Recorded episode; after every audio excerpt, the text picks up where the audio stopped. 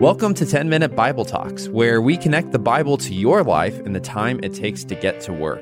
I'm Patrick Miller. And I'm Keith Simon. Right now, we're learning what it looks like to follow Jesus by working our way through the Gospel of Luke. Okay, here's a modern day myth that I find increasingly irritating. What I do and I think and I feel only affects me. I've heard people say that more times than I can count. Whatever I do, it really only affects me. So I was super delighted to read about an interesting study uh, which actually measured the emotional welfare of people living in a small community. And here's what they discovered. They found out that our emotions are actually contagious. So if you're happy, the people who you're in contact with will be measurably happier. And here's the really cool part. It's not just them. The happiness you infected them with will measurably make the people who they come into contact with even happier. And it doesn't matter if you've talked to those other people or not. So here's the thing. If you're frustrated, people within three removes of you will be measurably more frustrated. And social scientists, they call this a social contagion. And whether or not you buy into the studies, I can tell you that as a pastor, I've seen this anecdotally more times than I can even count. We have small groups where literally no one is anxious. And we have small groups where literally everyone is anxious. We have small groups where no one's struggling with sexual sin, and small groups where everyone is. What we do, think, and feel immeasurably affects one another. And so no one gets a pass on their life. No one gets to say, well, what I do only affects me. No, everything you do is contagious to others.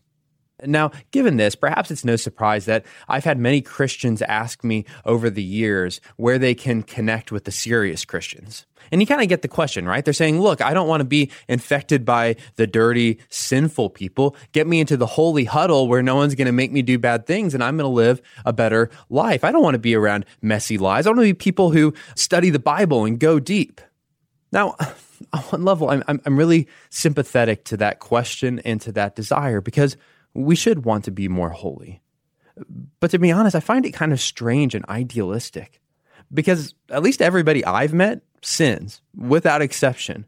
And that means that there's no such thing as a part of the church or a special community which is unaffected by sin. Even if uh, some communities are more covert about their sin, it doesn't matter. There's sin in that community. I think Jesus agreed with me on both counts. First, he agreed that we should expect sin in kingdom communities. And we know this because he actually told us how to deal with sin in the community. There's no reason to tell us how to deal with sin in communities if there's not supposed to be any sin there. Second, he agreed with me that our sin affects other people. We know this because he didn't merely say, hey, you individuals, you stop sinning, but he actually warned about how individuals influence one another. In fact, he warned uh, about how an improper response to sin in the community could really make matters much worse. Uh, Luke 17:1. Jesus said to his disciples, "Things that cause people to stumble are bound to come, but woe to anyone through whom they come. It would be better for them to be thrown into the sea with a millstone tied around their neck than to cause one of these little ones to stumble. So watch yourselves. If your brother or sister sins against you, rebuke them. And if they repent, forgive them. Even if they sin against you seven times in a day and seven times come back to you saying, I repent, you must forgive them. So let's start here. Sin is a communal problem. It's not just an individual problem. We should expect sin in our communities. Again, I often have people ask me why our church has so many problems. And I always respond the exact same way. I say, I wish we were a church that didn't have racial divides, leadership problems, gossip, power struggles, divorce, adultery, deception, and greed. But you know the only bummer? If you read Paul, you'll realize that every church from the very beginning struggled with exactly these same things from the earliest days. There's no such thing as a pure church. The question isn't, how can I go to a church without sinners who, who are going to hurt me? Uh, the question is always, how am I going to respond to the sin that's going to happen inside of the church community? Jesus tells us one thing not to do and two things to do. Uh, what shouldn't you do? Well, he says, look, don't give sin a leg up. Jesus warns us that causing a fellow follower to stumble, it's not bad, it's deadly. He says that it would be better to tie a millstone around your neck and jump into the sea than do that. And if you've never seen one, millstones are not small. They're enormous. I mean, they, they require the full physical exertion of an animal or a human to even barely move them. So you put one of those things around your neck and go for a swim, you're not going to live. Sometimes encouraging others to sin can seem super harmless in the moment. You know, we think, hey, it's just a little white lie. Or, you know, it, it's just a little gossip. It's not a big deal. Or it's just a little bit of fun.